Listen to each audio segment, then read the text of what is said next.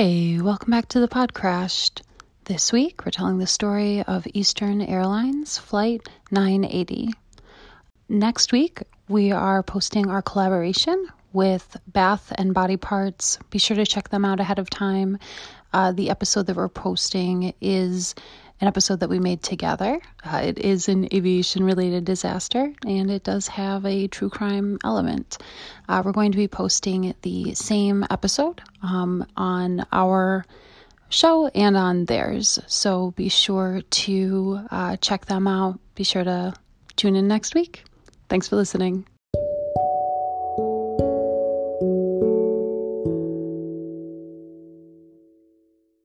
Yeah, good. I'm I'm pretty excited about this story. Um, this is one that I've. It's another one of those ones that I've been like trying to figure out how to tell it. So I'm I'm Yeah. pretty excited. I I we'll see if I figured it out. I guess. Awesome. Um, yeah. Let's do it. So uh, we're going back to January first, 1985, and right. uh, you know what that means? Smoking on planes. Smoking on planes. We're doing uh, Eastern Airlines Flight 980.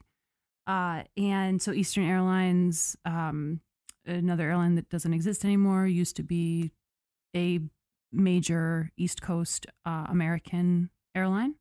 Um, and they did a lot of flights, kind of actually, honestly, kind of the same routes that uh, JetBlue does now.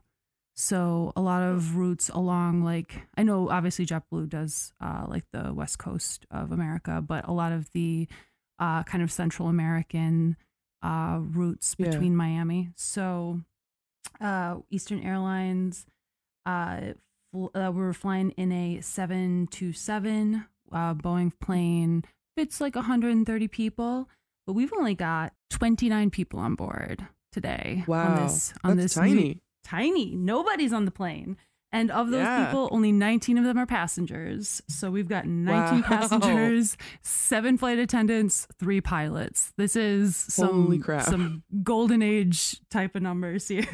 Um, Yes. yeah, very nice, right? Um, and the route we're doing is one of those like puddle jump routes. So it's going to go from Ascension, Paraguay to La Paz, Bolivia to Guayaquil, Ecuador to Miami, America, Florida, whatever you want to say. and uh, so we've got, you know, a, a glorious, uh, you know, older aircraft. So we've got uh, Captain Larry, First Officer Ken, and Flight Engineer Mark.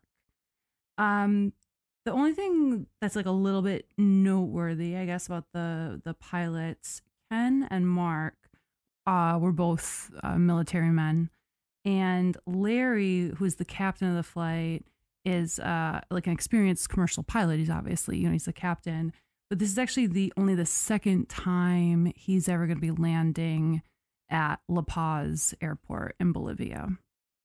Okay. Um, so if you have your little mental map in your mind, uh, Bolivia is a mountainous nation, and La Paz is a uh, well, it's in the mountains, right? Like it's it's Right. the it's the Al Alto airport and the airport itself is at 13,325 feet. Oh my gosh. It is so high. Okay. So so we talk about that like 10,000 foot thing, right? Where at 10,000 feet in altitude, the air is thin, you have to have a pressurized cabin, you're going to start to get confused. They're landing somewhere 3,000 feet above that line. That's So crazy. it's it's crazy, right? The FAA actually the rule with the FAA is that the pilots have to so the plane depressurizes once they land. And so the pilots are required by the FAA to wear their oxygen masks from landing to the gate to keep them from Oh getting my God. disoriented. Yeah. yeah wow.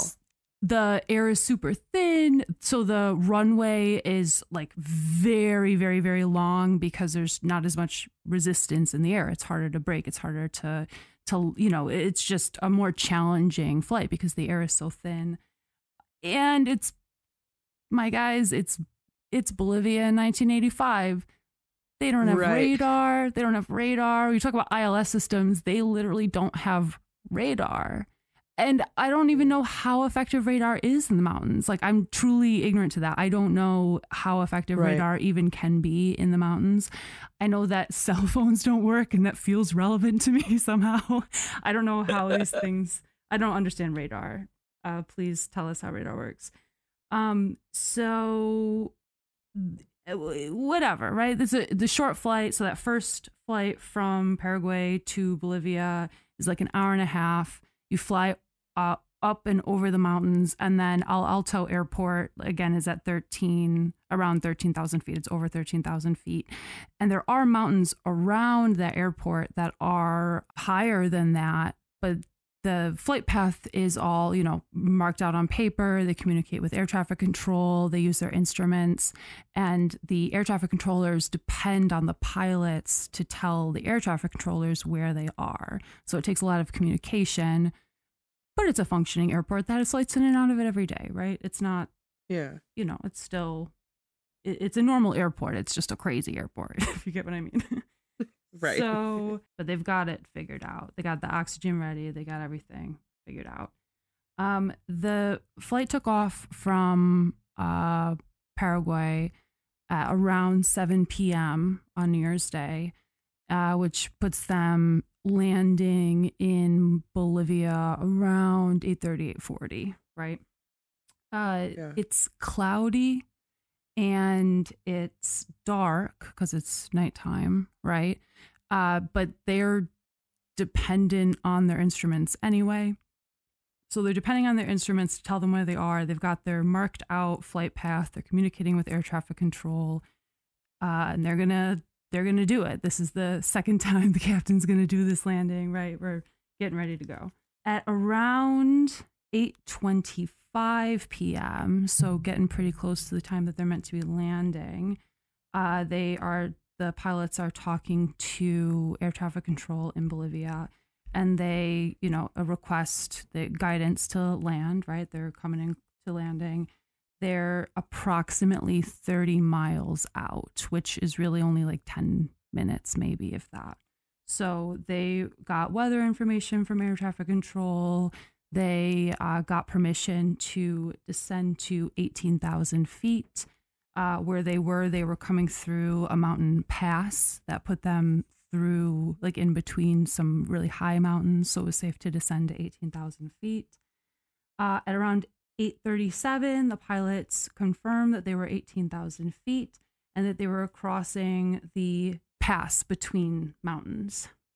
Uh, they were going to land in the next six minutes, maybe. Okay. That's the last anybody ever heard from anyone on Oh, that wow. plane. Nothing. Silence. The air traffic controllers call them, call them, call them. Nothing. They wait all night. Obviously, the plane has crashed. Right. The next morning, they the Bolivian government sends out helicopters to search the area and they locate the wreckage of the plane on Mount Illimani. Mount Illimani is uh, it's it's just the plane's just below the summit at around 20 21,000 feet.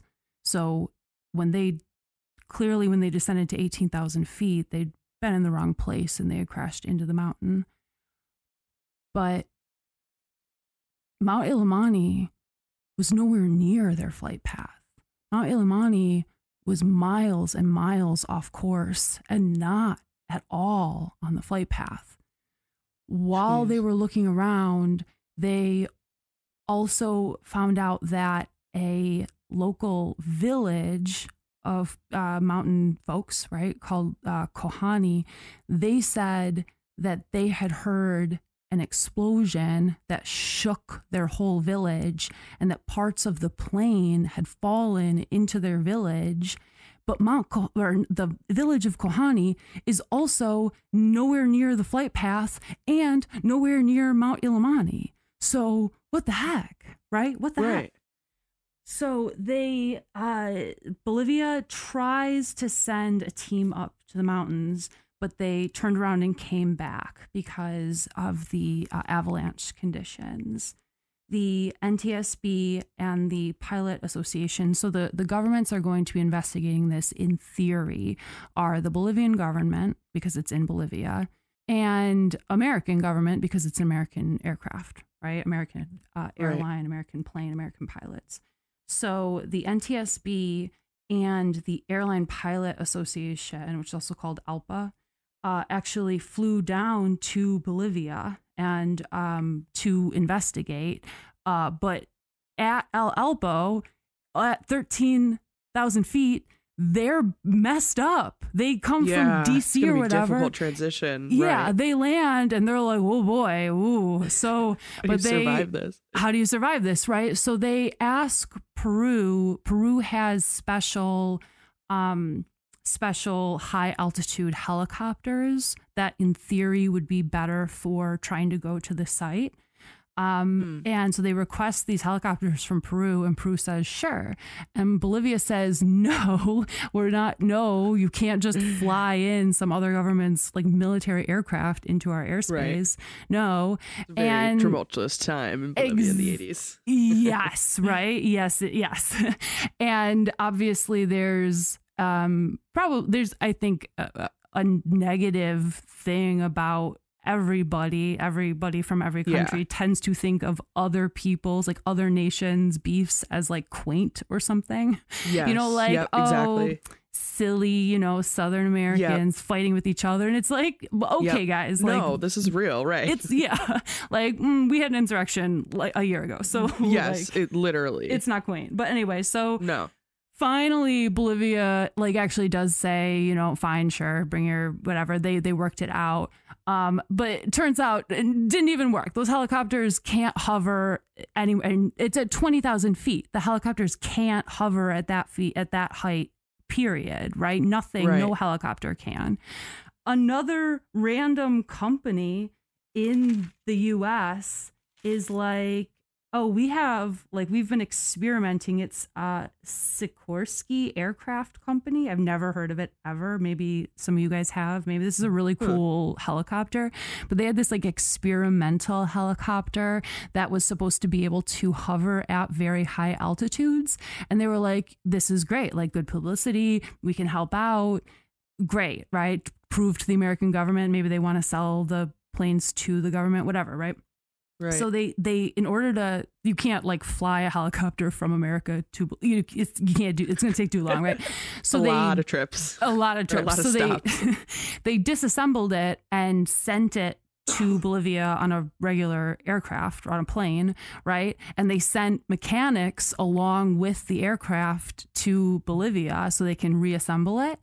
And the mechanics were so air sick. They were so altitude sick, rather, once they got there. They can't reassemble this helicopter. They're just No. throwing up nosebleeds, can't think. Like the altitude is really, really, really making it impossible for non locals to do anything, right? They just keep hitting Yeah. this brick wall of we can't climb up because there's avalanches, we can't function because it, we can't think straight, and we can't put a helicopter up there because a helicopter can't hover at that altitude, period, right? So they're trying all these different things. Um, they nobody can function or think straight. They can't get up there. And about uh, around a year later, the Bolivian government eventually just said the site is inaccessible. and they uh, wrote up a report and said uh, it was a controlled flight into terrain for unknown reasons, which is just Huh. it's just saying plane crashed. I don't know what to tell you, right? Yeah. Like right. They they said they marked that like the weather was weird. Maybe they had flown off their flight path to avoid weather, but they never communicated that to air traffic control. And this route requires a lot of constant communication between air traffic control, and they definitely would have done. They would uh, right, like if they had diverted in a calm state of mind, right, with nothing wrong, they Right. would have likely communicated that. They said that, you know, but whatever. Bolivia basically threw up their hands, said controlled flight into terrain for unknown reasons.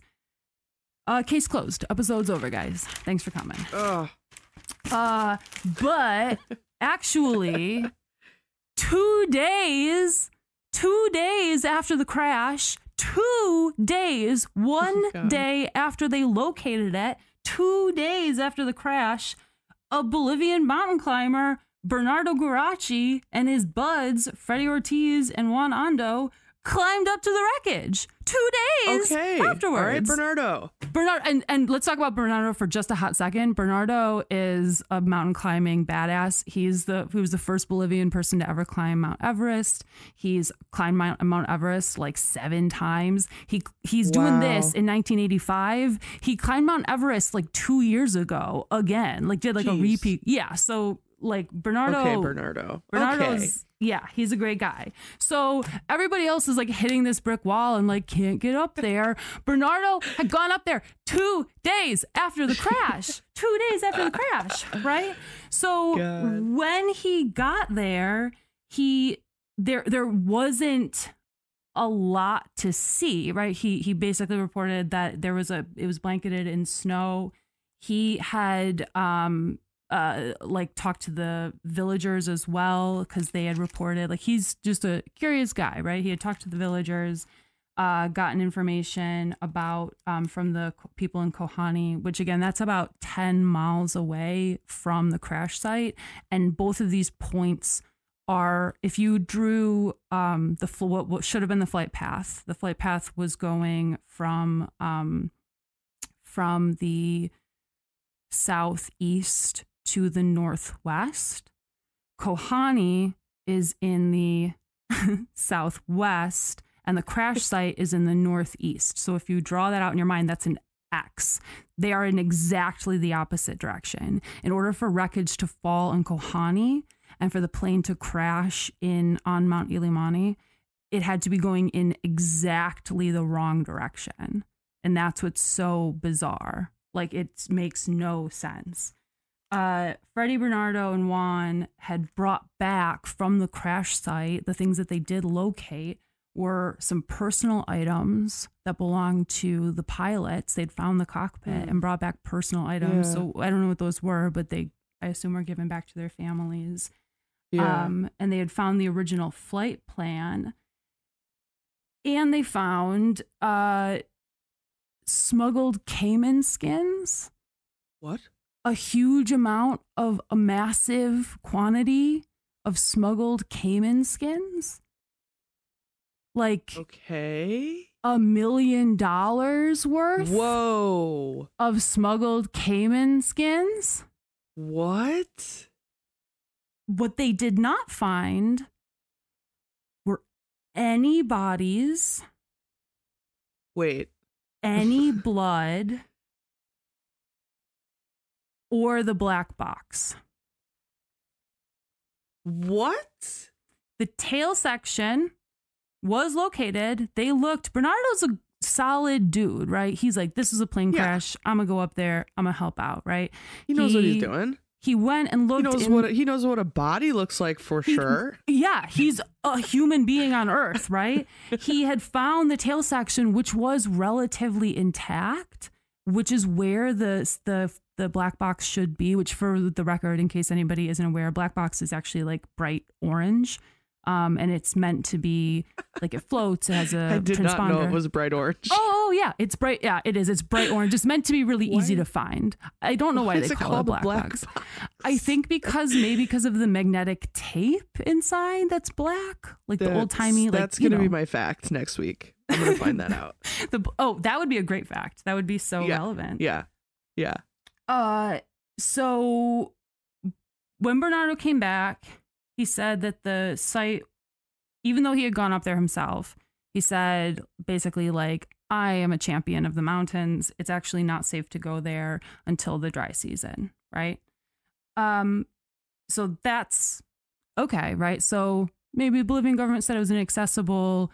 Sure, this like prestigious mountain climber had made it up there to the day after they found the plane, right, with a helicopter. But like he's an expert, right? Uh so remember we talked about, you know, like the pilots that were on board. So there's a man named Ramon Valdez. Ramon Valdez was a flight engineer who worked for Eastern Airlines. And Ramon Valdez was supposed to be on that plane. He was scheduled to be the flight engineer on that flight and had swapped, so he hadn't been on it. So Ramon Valdez is kind of haunted by this, right? And Yeah. really wants to do something. So in March, two months or three months, however many months March is after January, who can say? um, in March, uh, still firmly in like the snowy season, Ramon Valdez hired some uh, another a different like mountaineer to to bring him up to the mountain and they Jeez. went up. They went up. Ramon valdez and ronnie aboda who's another mountaineer eh, like a local went up to the crash site and took film of it. Uh ramon valdez actually the reason he what he was hoping when he took the film was he wanted to basically uh, add to the kind of attention, like the media sensation of it, because he wanted people to donate to the families and because he Mm. wanted to like just energy to go into figuring out what had happened. Because by the time March rolled around, multiple people had said like yeah you can't get up there and then ramon just went up got there and was like okay like let's let's actually do this guys. So he took this film of it and he uh, also didn't see any blood also didn't see any bodies.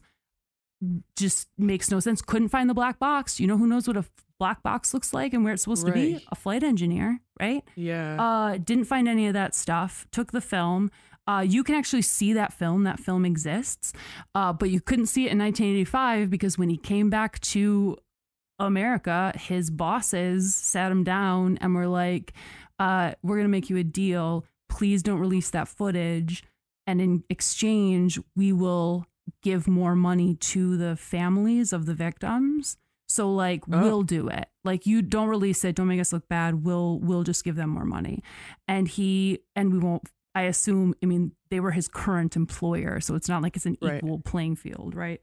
So he Right, didn't right, release it at the time. You can see it now, but at the time it wasn't released.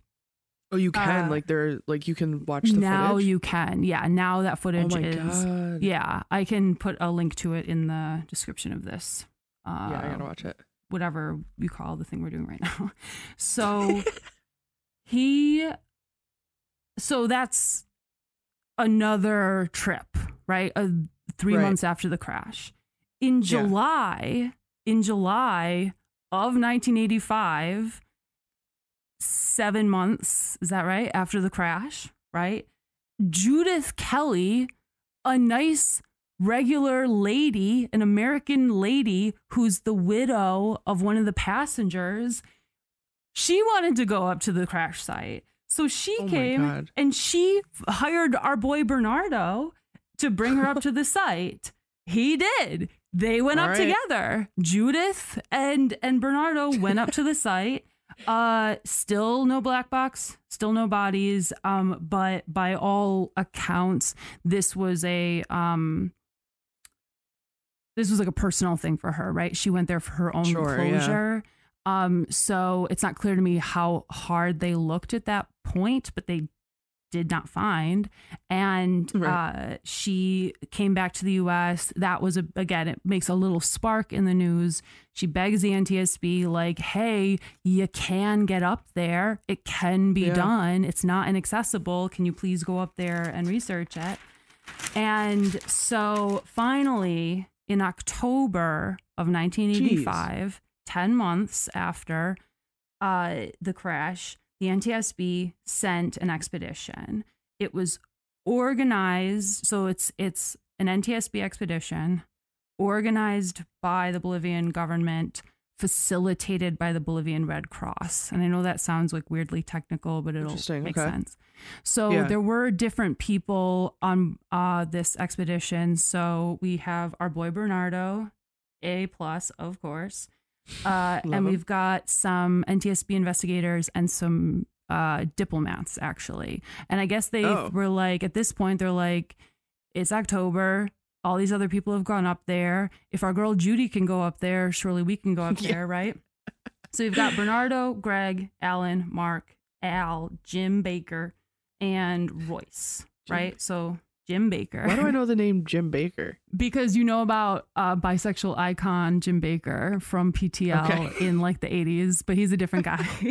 Okay. Um, uh, so the budget for this trip was $600 Total?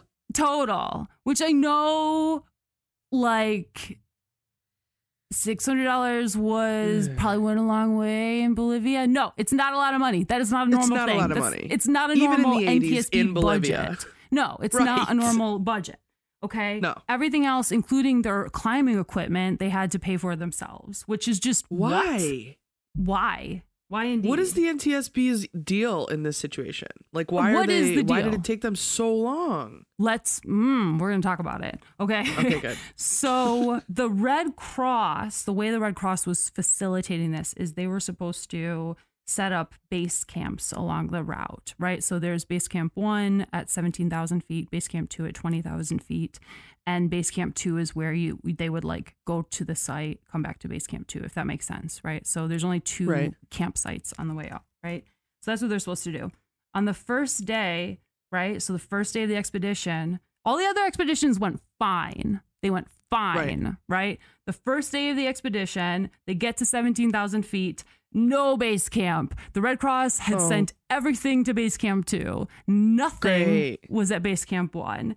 They had to Wonderful. use their body heat to warm up like chicken soup as much as they could in order to uh like just have something to eat there's no heater there's no nothing uh the red cross they like called the red cross or radioed them or whatever and the red cross they were like we need supplies hey there's no supplies there so the red cross showed up hours after they had been like just sitting there at 17,000 feet in the dark in the cold and they brought them two tents and nothing oh else Oh my god. what Bernardo is like Mr. Mount Everest man, and even Bernardo is probably like, "What the fuck, guys?" Like, this exactly is- no this is some seriously bullshit. right so while they're sitting there eating their cold chicken soup and freezing no. Al, poor Al, pulmonary edema. He or edema, however you say it. He Oh, can't breathe, sick. They give him oxygen. He's not good.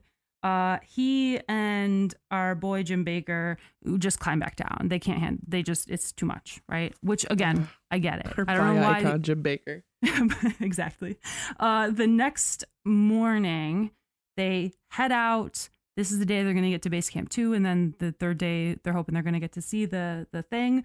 Roy falls into a crevasse, which could Okay. have been. This is we're back in the Andes, guys. Everybody remembers our and our our lads in the Andes. That's these the same mountain range, right? So Roy falls into a crevasse, which could have been death. Falling into a crevasse all the time is just literally the icy earth swallowing you whole. Somehow didn't happen. He got injured, but he was able to get back out of it. So they were able to pull him back out. Uh he but he's not he's injured. Uh and Mark got pulmonary edema too. So they finally arrive at the site right? And they'd started with seven people, but only three of the seven people they started with were physically capable of doing anything once they got there. Right. So, so the three of them, one of them being Bernardo, uh, our boy, our, our hero, right? He, they like poke around and they found the first ever trace of blood that had ever been found Oh wow. and it was a tiny stain of blood on the first officer's um seatbelt Oh wow. and that was it. That was it. Nothing else. No other human remains. No other anything. Uh greg found the aft stairwell. Now the aft stairwell is where like there should be a black box in the aft stairwell of this aircraft as it should have been. Like once they found that that should have been it they should have been able to find the black box not there not there what the hell? they have to descend. It's not like anyone's Right. going up there. Like who the hell is up there that they'd be? Right. Right, right. So they have to descend. Uh two of them were able to go all the way down on the same day. They just were like, nope, out of here. And they went whoop, whoop, all the way down, right? And uh the others were again crazy sick and like altitude sick, injured, horrible mess, can't breathe, on oxygen. They the two that got down there like asked the Red Cross, like, hey, please, like you have to bring them supplies up there uh, the Red Cross showed up with two gallons of Kool Aid Okay, and clothes. Go What? get out of here, Red Cross. Just go. Get out of here. I know. The Red Cross Go. is great. I don't know what was going on here, but like not doing what they're supposed to be doing. No. So this cursed trip comes to an end, and then the NTSB was just like done. Fuck this. The NTSB was Ugh. out, and a couple months later, we're back to where we were before. They released Oh their my God. report saying controlled flight into terrain for who knows what reason, just for unknown Ugh. reasons. with no bodies and no black box, mysteriously, the crash Totally site. makes no sense totally, at all. totally normal just to not have that stuff. No, it makes no sense. So, Right. w- what's going on? Right? What is going on? So, uh, here's some little pieces of information. Eastern Airlines. Uh, remember those caiman skins? Yeah. So Oh, Eastern yeah. Airlines, like systematically, categorically took bribes in South America to ship contraband, to ship weed, cocaine, Uh-huh. obviously animal skins, like Yeah. uh, illegal animal trafficking. Uh, the uh, a pilot who worked for Eastern Airlines had actually gone to the FBI, tried to go like secretly to the FBI, a different pilot, you know, not anybody involved with this, but he had gone to the FBI to say like, "Hey, this is like a well-oiled machine," and I'm going to say Yeah. right now, this still happens and in everywhere. And if you look Yeah. it up, a version of this happened with Delta like eight years ago, where they were smuggling guns through Atlanta God. because yeah because checked luggage and cargo it's just really Yeah. easy for people on the ramp to throw an extra bag in there right so Right, and i'm sure it was that much easier if you're bribing everybody and just greasing the wheels Oh right yeah. so uh, Eastern, so the pilot had gone to the FBI and explained basically like this just is systematically all they do is they bribe the airline. Somebody shows up with a bunch of boxes that we load onto the plane, and then when those that cargo is offloaded in America, they just set it to the side. Somebody else comes and picks it up. Right, easy peasy. Jeez. Uh, but so wonder that how how do they like figure out the weight and stuff distribution on the plane now? Because isn't that like the that's the whole thing? Oh yeah, no, I I'm sure. I, I think guys. that they just treated it like regular cargo, and like f- they, I'm sure that they took the weight down and like the the um placement on board the aircraft, but they Mm. didn't um like they probably just like lied about whose luggage it was or whatever. However, Yeah. they fibbed it on the paperwork. Um, right. but the the or again on the paperwork it says one thing but the pilots know the weight is different would be another thing you know what i mean but Right. uh, that pilot who had gone to the fbi eastern airlines hired people to follow him and Holy then shit. fired him Holy shit. yeah Okay. yeah so no jetblue they're no jetblue They're no Um, JetBlue. So, uh, and um, there's other little things like an Amer- the American ambassador to Bolivia and his wife were supposed to be on that plane. The ambassador had not gone at the last second, and the his wife had, and she Oh, had no. died. I know, I know. So there's like all this weird stuff, right? Like if somebody, and again, it's worth just remembering that um, Pablo Escobar blew up an Avianca plane. You know what I mean? Like Yeah. the nothing was off limits for a long time, right? Right. So some people, uh, Eastern Airlines is getting if somebody's sending a message, whatever, right? So there's a lot of people who are like, this is all too weird, too creepy, too too much for this to a lot of people just felt like there's just too much weirdness around this for it to be a normal crash, right? Right. But that was pretty much it. It was just a weird flight that nobody had ever like figured out, controlled flight into terrain for unknown reasons in weird weather, right? That was pretty much it. Um, there were little things like not little things, but uh, like factors that were also considered. Like there was an Omega navigation system, is what it was called, on these aircraft, which had been shown to potentially be off by up to four miles. And Yeah.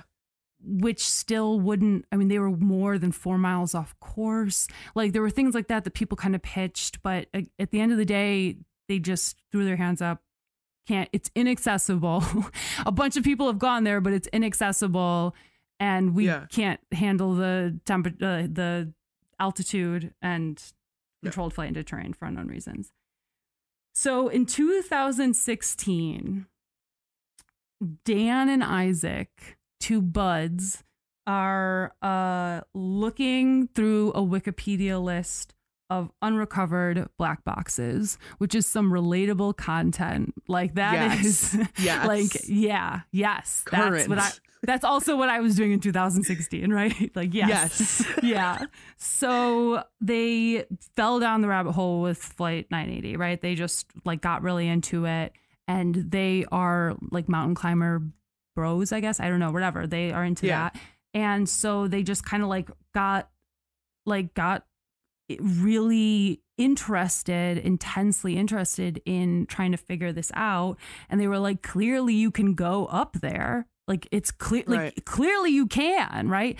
And they Right. also, so they started to investigate it just between the two of them, and they found out that that around that same time, um, thanks global warming, some of the wreckage had started to the the as the permafrost, the glacier that was on the that um not permafrost, but the glacier that was on Mount Illimani had started to melt.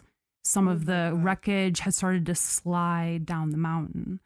So they reached out to Bernardo because they're like, he's the guy. If you want to get up there, clearly he's your guy, right? God, how many Uh, years later Bernardo's still freaking climbing? Exactly. Champion. Jeez, Champion. Literally 30 years later, right? So they get a hold of Bernardo, and Bernardo just like lets loose. Bernardo says that Royce Fitch, the US diplomat, the guy who had gone with him on that cursed expedition, had been the person who had called him immediately after the crash to tell Bernardo to go up to the plane. So Oh, he didn't just do that for funsies because he's a good guy. He is a good guy, but he did it because the US diplomat had asked him to do it. So he had gone up there and again got up there no problem, looked at the stuff, looked around, but on his way back, he saw footprints because somebody had followed him up there. And when he got when Bernardo got all the way down to the bottom of the mountain, he was detained, interrogated, searched, and threatened and ordered to make that statement that the site is inaccessible. You can't go up Oh my. God, Bernardo. Bernardo. So Poor I- Bernardo. He's just trying to climb things. he just wants to climb things. He's so good at it. Like so, Isaac and Dan and Bernardo uh, got together and went to Mount Illimani and went up. Specifically, they wanted to go to a site three thousand feet below the um, crash site where people had reported seeing some of the wreckage slide down. And they documented a huge amount of wreckage, a huge amount of wreckage, and the first human remains that had ever been found. They they did find some pieces of, of human remains, and their photos are also available. They called their thing uh, Operation Thanopa So if you look Mm. Operation Thanopa up, that's where you can find a lot of their pictures and their documentation. Yeah. So they they found a lot of wreckage. They were able to document some human remains, and oh my gosh, they found pieces of the black box. They found. Oh my gosh. and they found like like broken pieces of the outer casing, that orange casing, and they found some black magnetic tape like from inside the black box. And they did what all of us are doing right now, went like, "Oh my gosh, oh my gosh, we did it." Right. And they put it in their pocket and flew back to America. And that is a crime. you can't do that. You can't. It's not archaeology. This didn't happen 4,000 years ago. You can't do that. Right. So they did that, and the Bolivian government obviously found out, and they had to like argue basically. They like negotiated argued fought whatever you want to say with the bolivian government for a year. So for a year they can't Holy look at shit. the tape. They can't listen to the tape. They can't do anything right? So they go back and forth to the bolivian government. Finally the bolivian government goes fine fine. Go ahead and listen to it.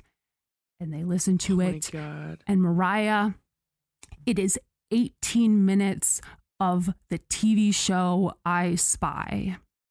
No fucking way. Oh my gosh, literally, I'm getting mad again just thinking about it because I cannot imagine the frustration and just disappointment and like, Oh. and also oh. the what the heck? What the heck? Why doesn't anything make sense? Why doesn't Right. anything make any sense? And like, why did somebody have a tape of I Spy on the plane? And what is going on? Like, Right. what? So it was just like a like a like a like a recording of the show. Yeah, like somebody had a tape on board the plane of I Spy of this this TV show. Oh my god. Yeah. So, but what is weird is that they found pieces of the black box of the outer casing, which Right. if you were a person who climbed up there to destroy the black box or to steal the black box, so you smashed it, and then whatever, as a joke, you leave your I Spy tape. I don't know, right? Right. Whatever happened. So they did not successfully find anything, as it turns out. Oh Besides, I mean, obviously they did find some. They found. I don't want to like take away from what they found, but not the black box. Right. I mean that's yeah. So, so what mm. happened, guys? What happened? Weather, weird navigation system. Did somebody blow up the plane, and that, or was there some catastrophic depressurization? Was there Right. something, which I mean, would be totally. It's totally possible that, to be clear, it doesn't have to be. Nobody had to set out to crash that plane for it to be Right, right, sketchy, right, right. right? Like if there was some kind of catastrophic depressurization or an engine blew up or something, so some wreckage fell on uh, the village of Kohani, if they had gotten disoriented because it depressurized and they didn't realize, if um, they were whatever, like there are things that could have happened and then people wanted to cover it up or cover up whatever the problem was because again there's like eastern airlines doesn't have to do anything now like they don't have to Right. change anything because they didn't say like hey your aircraft is are all broken or whatever you know what i mean they don't have to Right. It's not a they don't sensor get any- or something they can point to. yeah they don't get any recommendations from the ntsb on things they have to change right so I just don't, I'm not comfortable with how like passive they're being on this whole thing. no Like it's suspicious, right? it's so suspicious it's so suspicious Yeah. And I don't know if it's like their soul got crushed when they went down there and got sick, like the first week. If that just because I I know what that's But like, that, right? like right. Send somebody But else. it took them how long till October to do that? It just that seems just seems very weird. And surely somebody works for the NTSB and like lives in Denver, right? Right. Right. Like there are investigators and engineers who just live in the mountainous parts of America. yeah. Uh, I like don't know. Seems yeah. suspicious. Oh, it's crazy suspicious. It's Yeah. insanely suspicious. And I don't want to like, you know, 29 people died. And there's another Yeah. weird, there's a really weird part of this that um I looked for this and I it's funny because I can imagine our boy, if you're listening to this, dear, dear beloved Tim, I if I was I, I he's in my head be, hey Tim because because I think his question would be what parts of the plane fell on the village. That's Yes. really relevant data because they don't like ntsb people don't show up and go like parts of the plane. That's you know like it's not generic. What parts of the Exactly. plane fell on the village? Exactly what They- parts, they, right. never recovered or like whatever. That's just gone. That information is just obliterated lost to time. I don't know if somebody just went to that village and was like anybody got a piece of it still? Because that could Right. help explain what happened right? If it's parts of the engine and you know an engine exploded maybe that's what happened. If it's part of you know like some other part of the plane that could like they could have never gone to the the crash site just found what pieces fell Yeah. on the the, in, on Kohani and that could have given us a much clearer picture of this but that just doesn't exist and that is so bizarre it's so Yeah. bizarre It's very, very bizarre. i don't know But it Yeah. also seems bizarre that there would be this like multi I don't know, like like multi-organizational scheme on a plane that had like 29 people or whatever. Like it just seems Right. it seems like too far-fetched to be everybody's involved.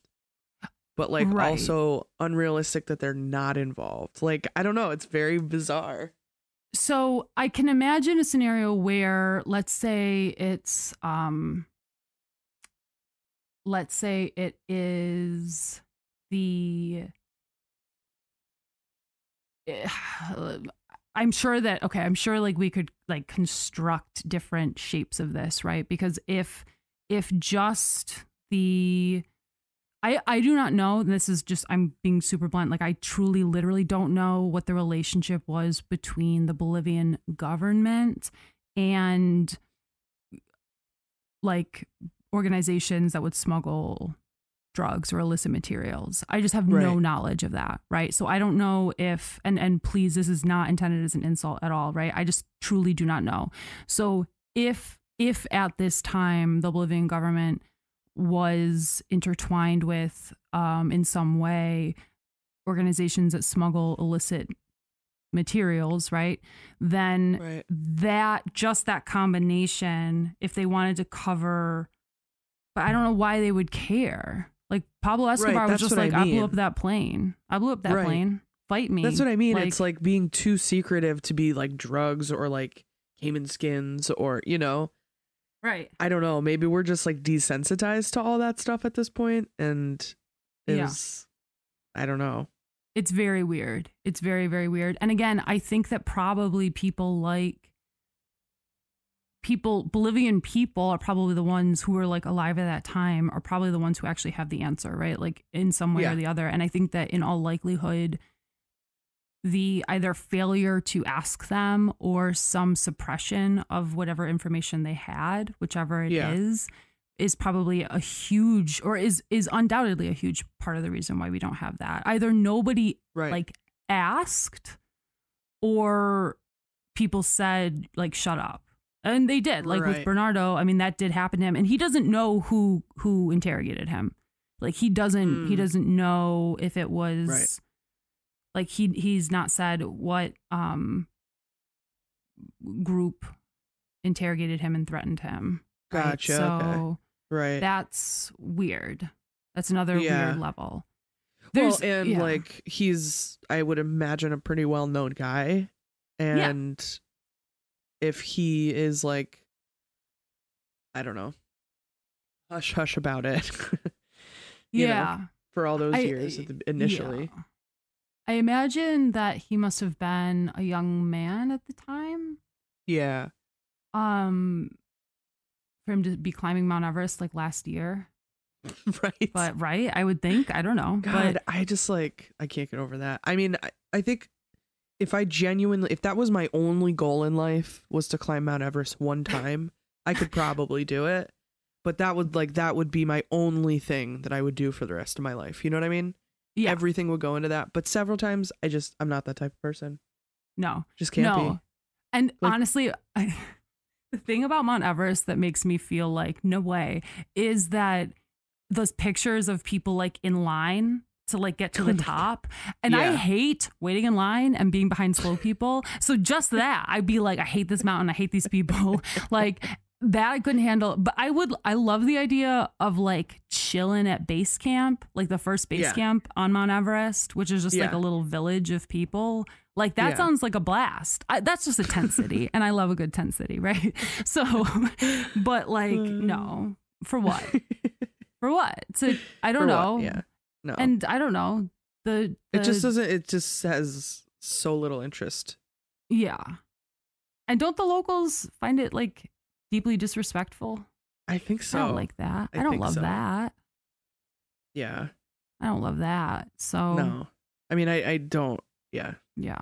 I don't know anything about it to be honest. But I do find stories about disasters on Mount Everest almost as interesting as plane disasters. Yeah. Though. So maybe on the second sure. the second podcast, if I ever release any of There them. I've like recorded multiple episodes of the second podcast, and I'm just like sitting Yes. on them. But it'll it'll happen, guys. I swear. but um, that's that's what we know. I don't want to say it's all we know because I'm sure that somebody's done more research than I have and knows more, right? But but that's that's all That's we at the podcast know. that's all the two of us know. yes. Wow. But it's crazy. It's crazy. That is wild. It's- No, that is that is very wild. And I just like I don't know. I it seems very fishy. It just seems very very very fishy that nobody it seems like uh, something that could be gotten to the bottom of. Like they still haven't found any bodies. They still haven't found the black box. Nothing.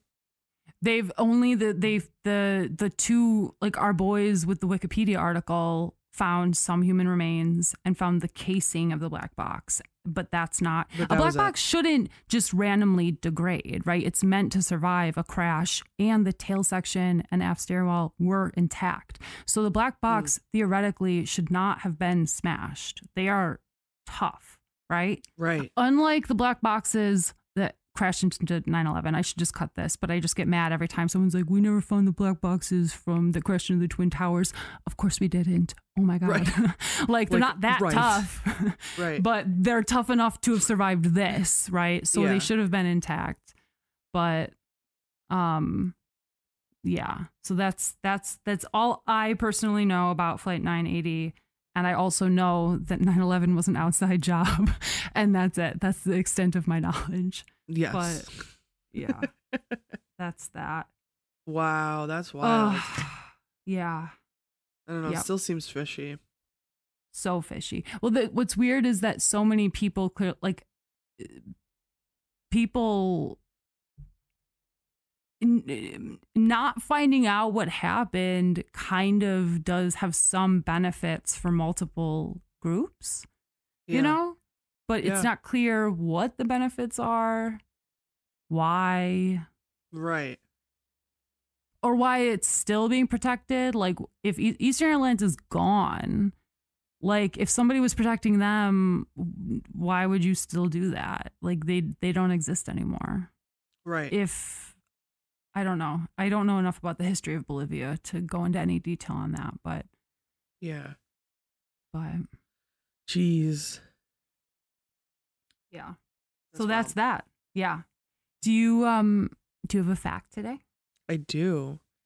It's um I had someone in my life, I won't specify who, uh, I know that had a potential malaria scare this past week. Whoa. And um I was like, holy shit, malaria. I forgot like totally forgot that was even a thing. I mean, it used to be like I don't know, it used to be such at the forefront of my mind all the time yeah. from for you know whatever reasons from like teens to I don't know like five or six years ago.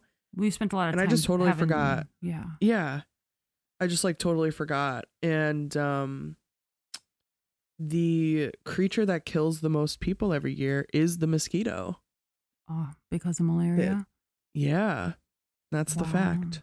It's not sharks or I don't know snakes or whatever everyone else is Glorious scared of. It's- lions. Yeah, Yeah. right. It's the mosquito.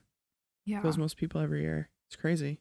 Thankfully, they were negative, but the doctor had to test twice. So, That's yeah. like, imagine having them. Yeah, it's crazy. No. That have you ever like looked into that um bas- the, some researchers have basically made uh um sterile mosquitoes Yes. and yep. yeah if they release them then in theory it will like eliminate get rid of it. mosquitoes Yeah. and that's like a complex thing because you're messing with the food chain yes. but also mosquitoes kill people Right. and are horrible Yeah, they are Um, horrible little creatures. but- Right. uh genetics are very interesting and Yeah. and i don't know what happened to flight 980 and that is all i can say Yeah. yeah Insane. so thank you mariah thank you so Thank much Thank you, Casey. That's that's a great story. I hope one day we do get the black box. I don't think we will, but i know i know it's like maybe It it's just doesn't- buried super deep in the snow. could be could be or i mean i or somebody like kept it for leverage that's the reason stuff like this gets saved versus destroyed right if Right, it right, was right. like intentionally taken then in all likelihood the most sensible thing to do would be to destroy it but Yeah. the kind of people who get involved in things like that are more likely to be like i'm gonna keep this in case i need it later and then Yeah. say they destroyed it and i feel like that's the way we would find it is if someone's like on their deathbed and they're like i hate this random person from 30 years Yeah. ago and here's Right. bad something that makes them look bad or whatever i don't know but yeah, um Jeez. dear friends, next week we're going to have our episode that was the collaboration with Bath and Body Parts. Um, so that'll be out next week. Definitely check them out ahead of time. Love Yes. their podcast. Love their. Uh, they are very dedicated to research, and so yes, they are. Very good. more very good, very good. It's not just a flyover. It's it's the the right in there, the depths. Not just a the depths. flyover. Yeah. Oh, what a fun pun for that or whatever it is. Joke? I don't know. It's a it great is. pun. Reference? I think it was a pun. Is it a pun? Who can say? Who can say? Well, if there's one thing y'all can walk away from this episode knowing, it's that we don't know a lot. So, so exactly. uh, Uh, all right. I love you, Mariah. Love you, Casey. Thanks for telling that story. Thank you for Great listening. story. And Yeah. love all you guys. See you next week.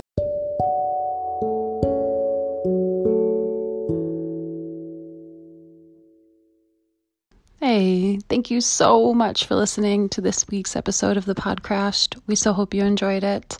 Uh, if you notice anything that we got wrong or you want to send us a correction or get in touch with us for any reason at all, you can email us at thepodcrashed at gmail.com. You can also find us on Instagram and TikTok. Um, we're really excited about the collaboration that uh, we did with Bath and Body Parts. Be sure to check them out. Um, love their show. I suspect that most of the people who listen to um, our show are probably also into true crime. Um, so I'm sure you'll enjoy their meticulously researched, um, very respectful, very just tasteful, insightful show. So be sure to check them out.